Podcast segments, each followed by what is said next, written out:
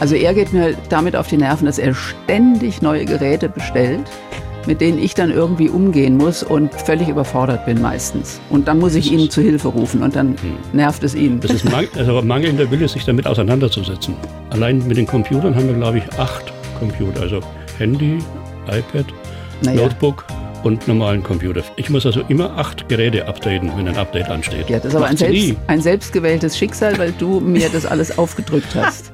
Die blaue Couch, der preisgekrönte Radiotalk. Einer unserer Bayern 1 Premium Podcasts. Hören Sie zum Beispiel auch mehr Tipps für Ihren Alltag mit unserem Nachhaltigkeitspodcast Besser Leben. Und jetzt mehr gute Gespräche. Die blaue Couch auf Bayern 1 mit Gabi Fischer. Und heute Abend sitzen wir zu dritt hier auf der blauen Couch. Ich begrüße eine Fernsehmoderatorin, die jeder bei uns hier in Deutschland kennt. Herzlich willkommen, Petra Gerster. Hallo, Frau Fischer, ich freue mich. Und ich begrüße Ihren Mann, Autor, Journalist Christian Nürnberger. Schön, dass Sie da sind. Schönen guten Abend. Extra groß nach Franken, meine Heimat. Man hört's auch, das ist doch wunderbar. Frau Gerster, ich war echt überrascht im Mai, als Sie uns verlassen haben, dass eine auch jüngere Frau in den Ruhestand gehen kann. Wie haben Sie das denn gemacht? Sehr charmant, Frau Fischer. Eine jüngere Frau höre ich gern. Tatsächlich bin ich ja eine ältere Frau. Ich bin sogar noch ein halbes Jahr verlängert worden vom ZDF, also über die Altersgrenze von 66 und ein paar zerquetschte hinaus. Also ja, ich habe es ausgereizt. Sie haben es zum Ende. ausgereizt. Mehr, durfte ich nicht. Und wie ist das in der neuen Situation angekommen? Ich weiß, man bereitet sich ja vor, man weiß das ja auch und trotzdem, wenn es dann so ist, Ja, es ist genau wie Weihnachten, das dann doch immer auch überraschend kommt. Man kann sich noch so vorbereiten, äh, plötzlich ist der letzte Tag da und man hat doch das Gefühl, dass man so von 100 plötzlich auf null plötzlich zurückgesetzt wird. Und das ist schon, ja, also Schock ist jetzt zu viel gesagt, aber es ist schon ein gravierender Einschnitt, sagen wir so. Kann ich sehr gut nachvollziehen.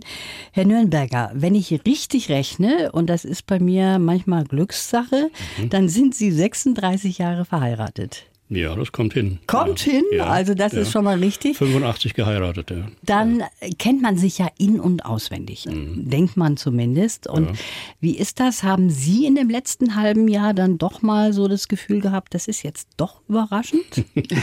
Das nicht, ich war darauf vorbereitet, aber ich bin dankbar für die Frage, denn in den letzten drei Monaten ist immer nur Sie gefragt worden, wie es ihr damit geht. So. Keine Sau hat interessiert, wie es, mich, da- wie es mir damit geht, dass sie jetzt dauernd um mich rum ist und mich bei der Arbeit stört. Und morgens die erste Frage, was die Waage anzeigt. oh, Das ist ein Ritual, ja, seit drei Jahrzehnten. also, dann habe ich schon mal hier einen guten Start Haben bei Sie einen Ihnen. guten Punkt gemacht. Da habe ich schon mal gepunktet. Und was Sie beide gemeinsam im letzten Sommer gemacht haben, das liegt hier vor mir. Mhm. Und darüber werden wir auch sprechen in der kommenden Stunde. Sie hat genau 3361 Heute-Sendungen moderiert. Petra Gerster ist heute mein Gast, zusammen mit ihrem Mann, dem Christian Nürnberger, Buchautor und Journalist. Herr Nürnberger, wie viele Sendungen davon haben Sie denn gesehen? Mal ganz ehrlich. Von diesen Ich denke, 3361? 99 Prozent habe ich gesehen. Ja, wirklich? Das Ja, halte ich aber aber doch. für schamlos übertrieben, Doch. aber für schamlos. Allein schon deshalb, es war Pflicht, weil sie abends nach Hause kam und mich gefragt hat, nicht wie war ich, sondern wie fandest du die, die Klamotte? Und in den ersten drei Jahren habe ich immer gesagt, wie, welche Klamotte? Weil ich habe auf die Inhalte geachtet und nicht auf die Klamotte. Aber ab dem Natürlich. vierten, fünften Jahr habe ich dann auch ein Urteil zu der Klamotte abgegeben. Ja. Nicht sehr fachmännisch, aber äh, Doch, es wurde immer fachmännischer. Ich kann mittlerweile einen Bleistiftrock von einem Etui-Kleid unterscheiden. Oh, das stimmt, ja. Und Ballerinas von Pumps. Ja. Und ich weiß, was ein Fascinator ist. Habe ich zwar gedacht, nie getragen in der Heute, aber er hat viel gelernt, das stimmt. Ja, Frau Gerster, Sie haben zum Schluss das Zitat gebracht, Lebbe geht weiter. Ja, es hatte mir ein befreundeter Zuschauer oder ein äh, zuschauender Freund gemailt, auch ein Fußballfan. Das ist ein Wort von Dragoslav Sepanovic, dem früheren Eintracht Frankfurt-Trainer. Und er hat es wohl mal gesagt auf die Frage, was jetzt nach dem Ende seiner Trainerzeit passiere. Und er hat gesagt, Lebbe geht weiter. Und das fand ich so schön, dass ich es übernommen habe. Und daraufhin hat sich dann der Dragoslav Stepanovic bei mir gemeldet, Ja? mich angerufen, hat sich wahnsinnig gefreut.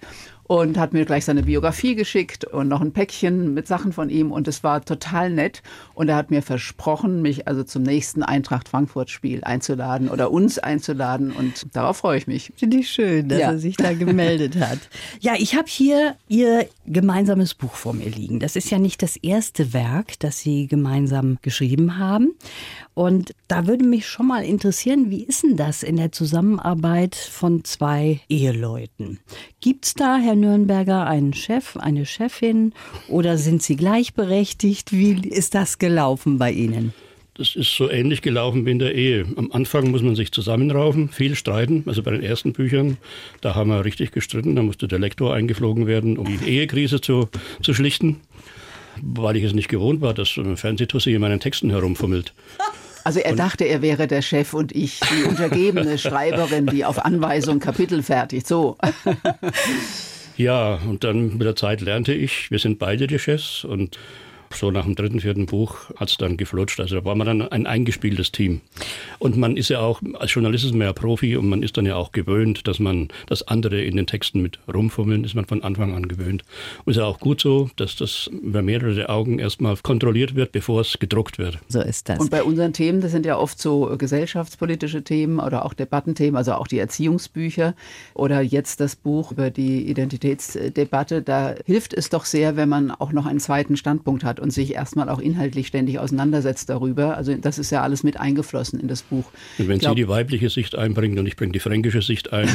ja, dann ist das schon sehr viel. Die fränkische ist, glaube ich, etwas zu kurz gekommen. also jetzt wollen wir auch mal sagen, wie das Buch heißt. Vermintes Gelände, wie der Krieg um Wörter unsere Gesellschaft verändert. Und da geht es eben auch um Wörter, die man unter anderem jetzt nicht mehr sagen sollte, die nicht mehr in unserem Sprachgebrauch sein sollten, weil sie eben gewisse Gesellschaftsschichten verletzen. Und deshalb sollte man sie einfach streichen. Es geht aber auch ums Gendern. Und beim Gendern, da haben Sie ja als Moderatorin von den heute Nachrichten auch ja so richtig gemerkt, wie das die Volksseele aufbringt. Ja, ne? ja, ja, absolut. Ja, das, da war ich schon auch überrascht. Also ich habe schon damit gerechnet, dass es Beschwerdebriefe gibt und so. Aber diese geballte Entrüstung, die mir da entgegenschlug, doch hauptsächlich von älteren Herren, die habe ich doch so nicht erwartet. Und vor allem auch die, die Art der, die Emotionalität, die mir aus den Briefen entgegenschwappte, die hat mich auch überrascht. Also es, es klang manchmal fast wie irgendwie verletzte Liebhaber, die sagten, ich habe sie immer so geschätzt und sie waren immer so eine tolle Moderatorin für mich und eine schöne Frau und so. Und jetzt das. Und also sie waren ganz völlig erbittert und gekränkt darüber, dass ich plötzlich. Sie haben sich mir weggenommen, hat einer geschrieben. Richtig, Ach, ja. ja. Und damit hatte ich nicht gerechnet. Das das stimmt, ja. Ich finde das so erstaunlich. Man könnte ja auch sagen, die machen das, okay, ich hm. selber finde es jetzt nicht so gut, aber hm. die sollen das ruhig machen. Ja, wieso, ja. wieso ist das so, dass viele so persönlich beleidigt sind? Ja, das war der Grund für das Buch. Wir haben angefangen, darüber nachzudenken. Und bei dem Gendern, da ist schon im Hintergrund das Patriarchat spürbar mhm. und die Angst des alten weißen Mannes vor Machtverlust. Und wir haben einen Freund, der ist Leiter einer Stiftung, der hat das Thema auch in einer Vorstandssitzung angesprochen und hat gesagt, das Ergebnis war, dass die Leute unter 40 kein Problem damit haben. Die gendern ganz selbstverständlich mhm. und die anderen drüber, die haben ein Problem. Also ist auch eine Generationenfrage. Ja. Und das wird uns von vielen Seiten bestätigt. Ja, ich glaube auch so eine Änderung muss natürlich, oder sagen wir so, braucht Zeit. Mhm. Und das kann man nicht so von heute auf morgen machen, aber irgendwer muss mal anfangen. Und so war es mit der Heute-Sendung. Dann ist anfangs der Aufschrei groß und dann braucht das ein bisschen Zeit, bis sich die meisten daran gewöhnen. Genau, vor allem sind es ja auch erst tatsächlich Einzelne, die damit vorgeprescht sind. Also ich gehöre dazu, Klaus Kleber, Anne Will. Aber sonst die große Mehrheit der ModeratorInnen gendert nicht. Und viele, ich glaube, die, viele ARD-Anstalten verbieten es sogar regelrecht. Ich glaube, der BR gehört auch dazu. Das ZDF ist da liberaler und hat es uns freigestellt, uns JournalistInnen, die wir gewöhnt sind, mit Sprache professionell umzugehen und das selber zu entscheiden. Aber gerade weil es so wenige sind, hat mich das auch umso mehr erstaunt, diese geballte Gegnerschaft. Mhm. Denn de facto ist es ja wirklich nur eine mini, mini, mini Pause, ein, ein, ein Bruchteil einer Sekunde, der dafür sorgt, dass sich nicht nur Frauen, sondern auch nicht-binäre Menschen mit angesprochen fühlen. Weil das Sternchen zwischen zum Beispiel PolizistInnen, das Sternchen, das für diese Minipause sorgt, das äh, bedeutet ja nicht nur Inklusion, sondern es bedeutet, es ist auch sozusagen ein Platzhalter, also mhm. für alle, die sich angesprochen fühlen wollen und die sonst ausgeschlossen sind. Und deswegen finde ich das eigentlich eine schöne Sache. Und wie Sie sagten, tatsächlich sind wir ja auch noch in der Experimentierphase. Ja. Also niemand will, also ich schon gar nicht, will irgendwas dekretieren, was mir immer unterstellt wurde, sondern man versucht, man probiert was aus. Und dann schauen wir mal, wie es ankommt und wir schauen, ob es sich durchsetzt oder auch nicht. Genau so ist das. Also es wird noch ein bisschen dauern wahrscheinlich. Und wir bleiben hier auf der blauen Couch auf vermintem Gelände in der kommenden Stunde. Die Geschichte, wie sich meine Gäste heute kennengelernt haben, die kennt wahrscheinlich schon jeder, aber die ist so schön, dass ich die nochmal unbedingt hören muss. Petra Gerster und Christian Nürnberger sind hier auf der blauen Couch. Rund 1000 Mark hat das gekostet. Sie haben, Herr Nürnberger, eine Kontaktanzeige aufgegeben und Jetzt muss ich mal sagen, wieso war das eigentlich so teuer? Das kommt mir sehr hoch vor. Sie war groß, sie sollte ja hervorstechen und auffällig sein. Und es kam mir auch viel Geld vor, aber jetzt nach 40 Jahren kann ich sagen, ich habe viel Frau für wenig Geld bekommen. Und das war die beste Investition meines Lebens. Hat sich amortisiert. Zum Schluss stand da, Sie wünschen sich ein sanftmütiges Weib. Habe ich nicht gekriegt. Ich wollte gerade sagen, Frau Gerster, haben Sie sich angesprochen gefühlt? Davon sie, jetzt gerade Da hat sie drüber hinweggelesen. Das Dienen, das hat sie in die Augen gestochen. Ich habe das selektiv gelesen wahrscheinlich, ja.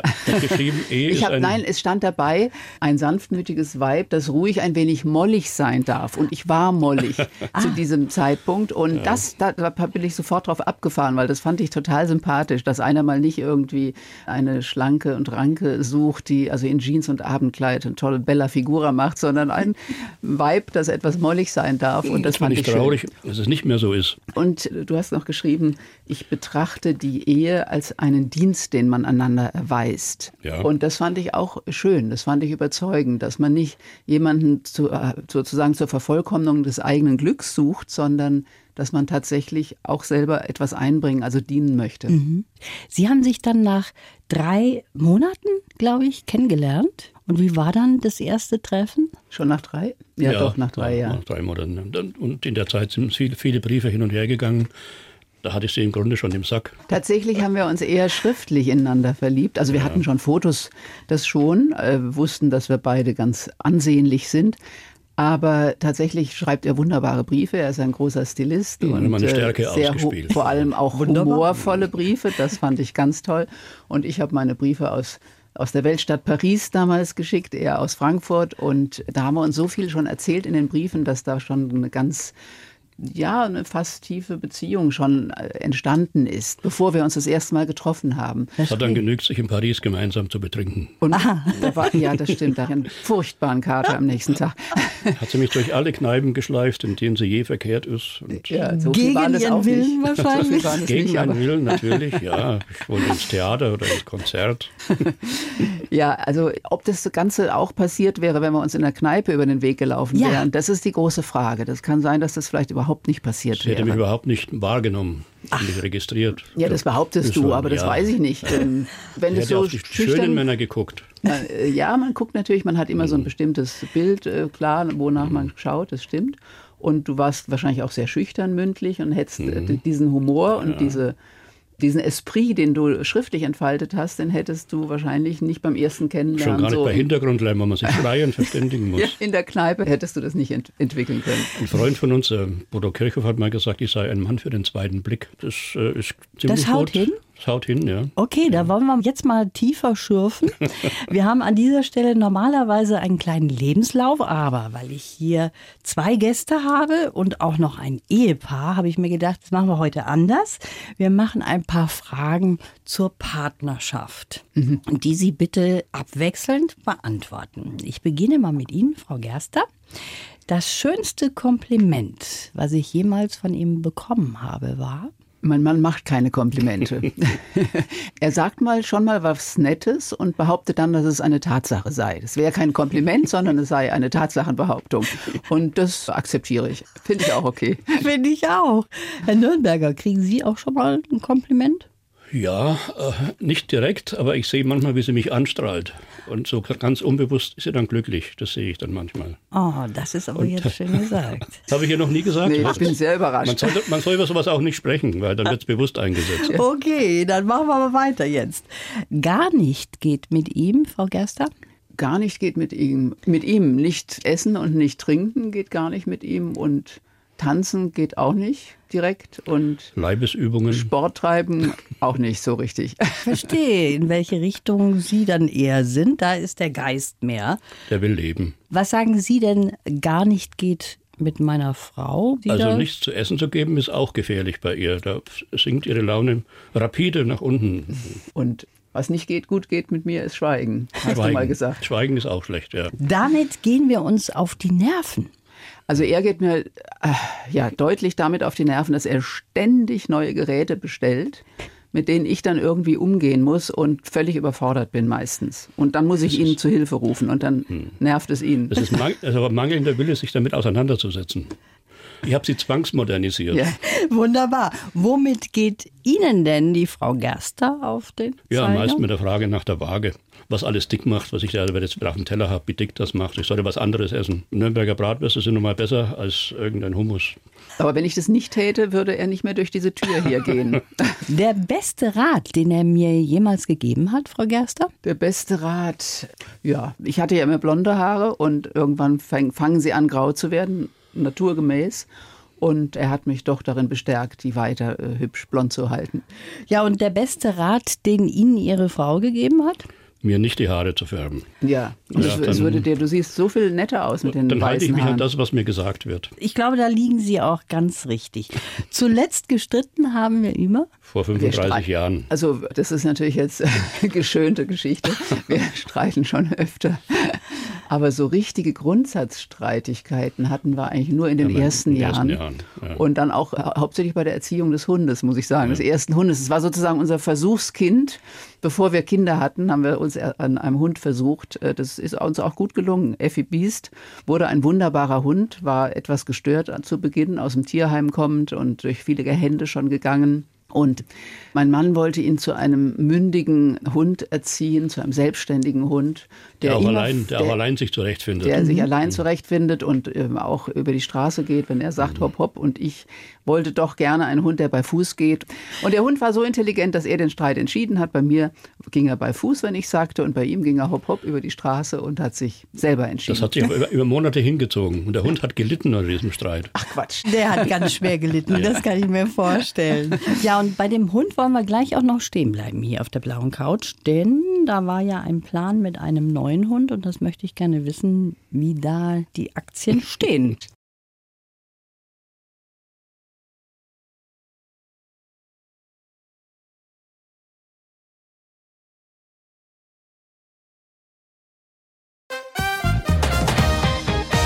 ja, wir sind noch dran. Also wir haben uns noch nicht entschieden. Wir haben dieses Buch geschrieben, das hat uns jetzt wirklich bis jetzt, bis in den Oktober hinein also beschäftigt und hält uns auch jetzt noch ein bisschen in Bewegung und Atem, indem wir... Muss nach München fahren, nach zum Beispiel Couch. zur blauen genau, Couch kommen, genau. Und darüber reden. Wir da Zeit haben für einen Hund. Ja, deswegen ja. hatten wir bis jetzt noch keine Zeit und sind uns auch noch nicht so ganz klar, ob wir doch eher zu einem Mischling aus dem Tierheim tendieren oder, was wir sehr stark in Erwägung ziehen, einmal einen Welpen aus einer Zucht. Mhm den man von klein auf dann hat. Und da sind wir uns noch nicht so ganz einig. Und das erfordert doch einige groß, Beschäftigung. Klein, mittel. Ja. Ist genau. der Herr Nürnberger denn da ein Mensch, mit dem man gut reden kann über solche Sachen, mit dem Ach, man ja. sich auch committen kann? Oder hat er ja. da ganz feste Vorstellungen? Er hat schon Herr feste Vorstellungen, weil ich finde Mittelschnauzer zum Beispiel ganz toll. Mit dem bin ich als Baby aufgewachsen, mit einem grauen Pfeffer- und Salzmittelschnauzer. Den mag zum Beispiel der Christian nicht so gerne. Und er gilt ja auch als schwieriger Hund. Das stimmt doch gar nicht. Doch, du hast gesagt, du bist nicht für einen Mittelschnauzer. Ich bin nicht dafür, weil es noch tausend andere gibt. Ja, das heißt ja nicht, dass ich was gegen ihn habe. Ach so, okay. ja. Naja, und dann überlegen wir, ja, ein ja, Labradudel, ein Pudel, einer, der nicht hart, hat auch seine Vorteile. Also wir merken, wir sind noch im, in der Findungsphase. Ja. Genau. Einer, der intelligent ist, aber nicht zu intelligent, der nicht dauernd beschäftigt werden will, aber schon beschäftigt werden will. Ja, also der muss vieles erfüllen, dann müssen wir noch mal ein bisschen darüber nachdenken. Ja. Ne? Eine halbe Stunde haben wir noch hier ja. auf der blauen Couch. Ja, was mich so ein bisschen interessiert, gerade an so einem Ehepaar, wie Sie beide sind. Sie sind ja beide Journalisten, sie veröffentlichen Dinge, aber es ist so, dass natürlich Petra Gerster bekannt ist wie so ein bunter Hund in unserer Nation. Herr Nürnberger, Sie haben mal gesagt, Sie sind der Schattenmann einer berühmten Frau. Mhm. Das klingt so, als hätten Sie sehr viel Humor und würden das auch mit viel Humor sehen. Aber ist das manchmal auch so ein bisschen komisch? Ich hatte ja die Zeit, mich daran zu gewöhnen. Mhm. Also es ist ja so, Sie hatte dieses Amt des Gesichts des ZDFs und erst im Laufe der Jahre ist mir aufgegangen, dass ich auch ein Amt habe, nämlich das Amt des Ehemanns des Gesichts des ZDFs. Und der hat drei Schritte hinter ihr zu gehen und äh, der muss bescheiden und demütig dienen. Und das ist mir zum ersten Mal bewusst geworden auf einem Parkplatz am Gardasee vor vielen, vielen Jahren. Da kam eine ältere Dame, freudestrahlend auf sie zu. Ja, die Frau Gerster, schön, Sie hier zu sehen. Und hat sie begeistert ihre Freundin Hilde gerufen. Hilde, komm doch mal, guck, hier ist die Frau Gerster und ihr angeheirateter Ehemann. Und Hilde hat gesagt, ach, wie schön, dass wir Sie hier sehen. Herr Gerster, können Sie mal ein Foto von uns dreien machen? Und der Herr Gerster, immer dienstbereit, hat das Foto gemacht. Und da ist ihm aufgegangen, ja, es ist eine Aufgabe. Es ist eine Aufgabe, ne? Noch Kleinigkeiten im Vergleich zu dem Schlimmsten, was mir je passiert ist, war, ich habe ein Buch über Luther geschrieben, mhm. da hat sich ein Kapitel beigesteuert. Und da sind wir auf Lesereise gegangen und die Regionalpresse hat geschrieben, Petra Gerster hat ein Buch über Luther geschrieben. Mhm. Dann war die Lesung, die Veranstaltung und die Veranstalterin hat Petra Gerster ausführlich vorgestellt und hat ihren Lebenslauf rauf und runter gebetet und ihre Preise. Und zuletzt hat sie gesagt, Petra Gerster hat ihren Mann mitgebracht. Also das sind natürlich schon so Geschichten, die wehtun können, ne? Aber ich habe es ja. immer korrigiert, ja. sofort. Ja, ich habe gesagt, ich habe nur ein Kapitel geschrieben dazu über Katharina von Bora. Aber das versendet sich, das geht dann unter.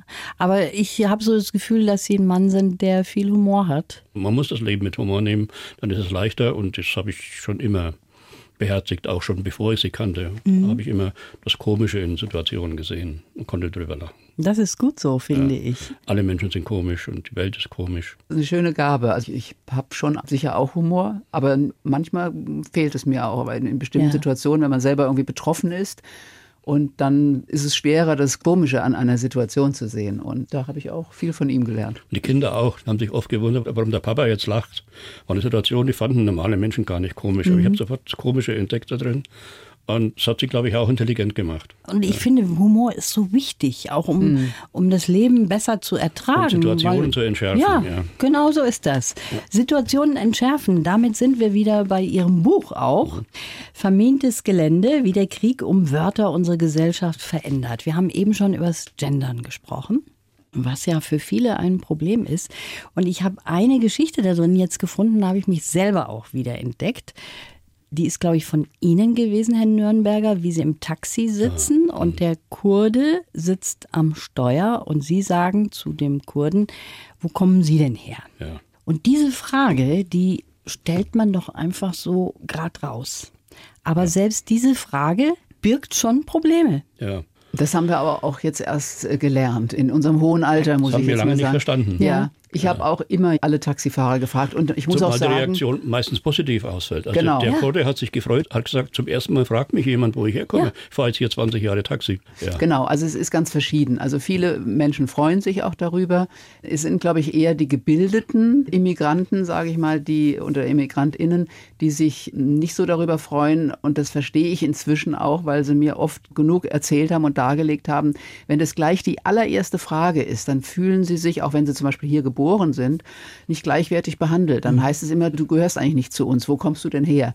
Also das assoziieren sie mit dieser Frage. Und das verstehe ich jetzt besser. Und wenn Sie sagen, ich komme aus Köln, dann wird gefragt, wo kommst du denn wirklich her? Ja, ja. ja vor allem, wenn Sie eine dunklere Hautfarbe ja. haben oder sowas, dann wenn ist es sozusagen, so die, man reduziert jemanden auf, genau. auf seine Herkunft. Und das muss ja nicht sein. Also ich sage natürlich, ich frage auch Deutsche, wenn ich einen Akzent oder einen Dialekt, ja. ah, ein Thüringer oder ein Sächsin oder sowas, dann frage ich natürlich auch Das ist nicht das Gleiche. Das ist nicht das Gleiche. Aber es ist nicht das mhm. Gleiche. Gleiche oder dasselbe, genau.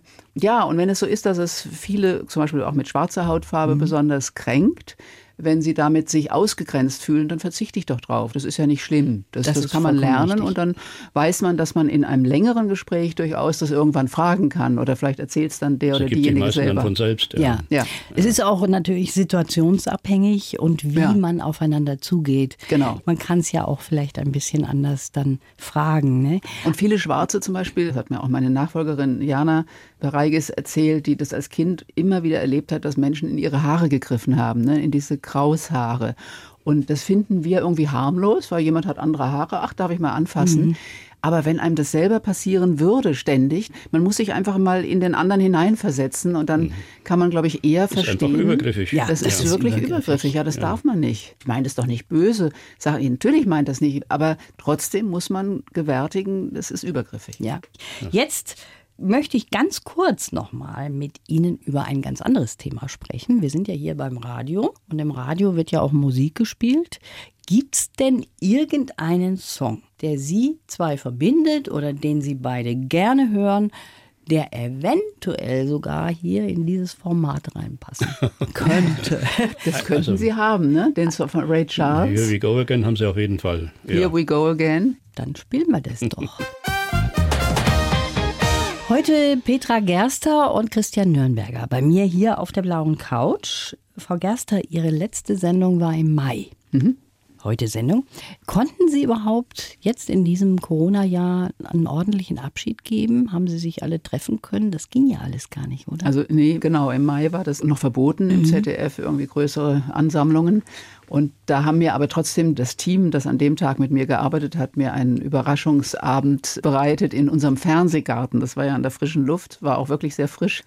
aber abends kam nach einem verregneten Tag dann die Sonne noch hinter den Wolken hervor und das war sehr nett. Und dann wurde mir das Filmchen, was auch über den Sender ging, das waren ja nur zwei Minuten, wurde mir der in voller Länge gezeigt im Fernsehgarten. Fast 30 Minuten dauert der, der mir ein Kollege gemacht hat. Und alle Kollegen, die da waren, haben mir nette Worte gesagt zum Abschied. Und das war sehr schön. Es gab Sekt irgendwie aus kleinen Piccolo-Flaschen mhm. mit Strohhalm. das war sehr hübsch. Aber ich habe tatsächlich noch einen richtigen Abschied gefeiert. Und zwar jetzt im November. Anfang November habe ich 60 KollegInnen eingeladen in ein schönes Lokal am Rhein und da haben wir nochmal richtig gefeiert. Gott sei Dank, da war es gerade noch möglich. Da Jetzt wäre es schon wieder schwierig. Ja. Das war ein, für mich nochmal ein schöner emotionaler Abschied. Mhm. Es ist schon schön, wenn man so einen Abschluss machen kann. Ja, ne? ja das, das wichtig, gehört ja. schon dazu, als wenn man einfach verschwindet und ja. dann weg ist. Das wäre ja. gar nichts. Der Klaus Kleber hat ja auch gesagt, der hört jetzt zum Ende des Jahres genau. auf. Genau. Also der kommt jetzt auch wieder in eine schwierige Phase, Corona-mäßig. Ja, genau, der wollte auch feiern eigentlich. Ist aber, schon eingeladen worden. Ja, ich glaub, bin schon eingeladen, aber ob das stattfindet, ja. weiß der Kuckuck. Ja. Das weiß kein Mensch. Ja. Jetzt wissen wir auch gar nicht, wie das wird mit Weihnachten. Wie ist das bei Ihnen? Kommt da die Familie zusammen, Herr Nürnberger? Kommen, die Kinder kommen auf jeden Fall mit Freund und Freundin und ja, das machen wir jedes Jahr ganz traditionell. Dann sind sie an irgendeinem der Feiertage sind sie dann wieder bei den anderen Eltern und ähm, ja, wie es so ist. Knödel. Man muss eher Knödel. einen fränkischen Braten machen. Mit ja, aber jetzt Klößen. müssen wir auch, das Geheimnis müssen wir jetzt lüften. Sie kommen aus Worms, Sie sind in Worms geboren und Sie kommen nämlich aus Lauf an der mhm. Pegnitz. Ja. Also, Sie gehören zu uns, kann ja. man sagen. Meine Und Kindheit habe ich mit dem Bayerischen Rundfunk verbracht. Das war das Medium, mit dem ich groß geworden bin. Ihre Eltern sind Landwirte gewesen? Ja, Bauern und Arbeiter, ja. Aber das war nichts für Sie, Landwirt? Nein, nein. Erstens habe ich lauter Daumen an den Händen. Und zweitens habe ich als Kind schon gesehen, man muss von morgens bis abends arbeiten und am Ende hat man nichts davon. Und drittens wollte ich in die weite Welt hinaus und ich wollte wissen und dazulernen und wollte eigentlich studieren. Meine Eltern sahen das anders. Die Lehrer haben auch immer gesagt, lass das Kind studieren, das ist intelligent. Aber nein, das soll diese Bauernhofklitsche übernehmen und Nebenerwerbslandwirt werden. Das heißt, tagsüber in eine Fabrik und sich eine Frau suchen, die dann tagsüber den Bauernhof erwirtschaftet. Das waren die Karrierevorstellungen meiner Eltern. Kannten halt auch nichts anderes, ist ja klar. Und dann, als ich dann 13 war, bin ich mit dem Rat in die nächste Kreisstadt gefahren, habe mich für die Realschule angemeldet und die Unterschrift meiner Eltern habe ich der Einfachheit halber gefälscht. Der Einfachheit halber, sehr schön gesagt. Das war kriminell, aber richtig. Wie ist das jetzt mit Ihren Daumen, wenn Sie so viele Daumen an der Hand haben? Wer von Ihnen beiden ist für das Weihnachtsmenü dann zuständig? Da braucht man keine Daumen, da braucht man eine Zunge. Und deshalb sind Sie das? Ja. Was wird es geben bei Ihnen? Also in letzter Zeit gab es immer Reh, weil das eben ein natürliches Produkt ist und wird geschossen und kommt nicht aus der Massentierhaltung und dann eben Knödel dazu. Viele, viele Knödel und viel Soße. Ja. Das klingt Früher genau gab es auch richtig. mal Kalbsachse oder, oder gemischten Braten, was der Franke ja auch liebt, aus dreierlei, viererlei. Ja. Möglichst viele Braten. Ja. Wildschwein hatten wir auch schon. Wildschwein hatten wir auch schon. Ja. Also schön, wenn dann die ganze Familie zusammenkommt. Ich freue mich, dass Sie heute hier waren. Unsere Zeit ist leider schon um. Oh. Ich wünsche Ihnen eine schöne Weihnachtszeit und vor allen Dingen dann auch ein schönes Weihnachtsfest im Kreise Ihrer Familie. Schönen Dank Dankeschön. fürs Kommen. Vielen Dank, Frau Fischer. Wünschen wir Ihnen unseren auch. Zuhör den Zuhörern auch. Ja. Ja, feiert schön. Die Bayern 1 Premium Podcasts. Zu jeder Zeit, an jedem Ort. In der ARD Audiothek und auf bayern1.de. Bayern 1 gehört ins Leben.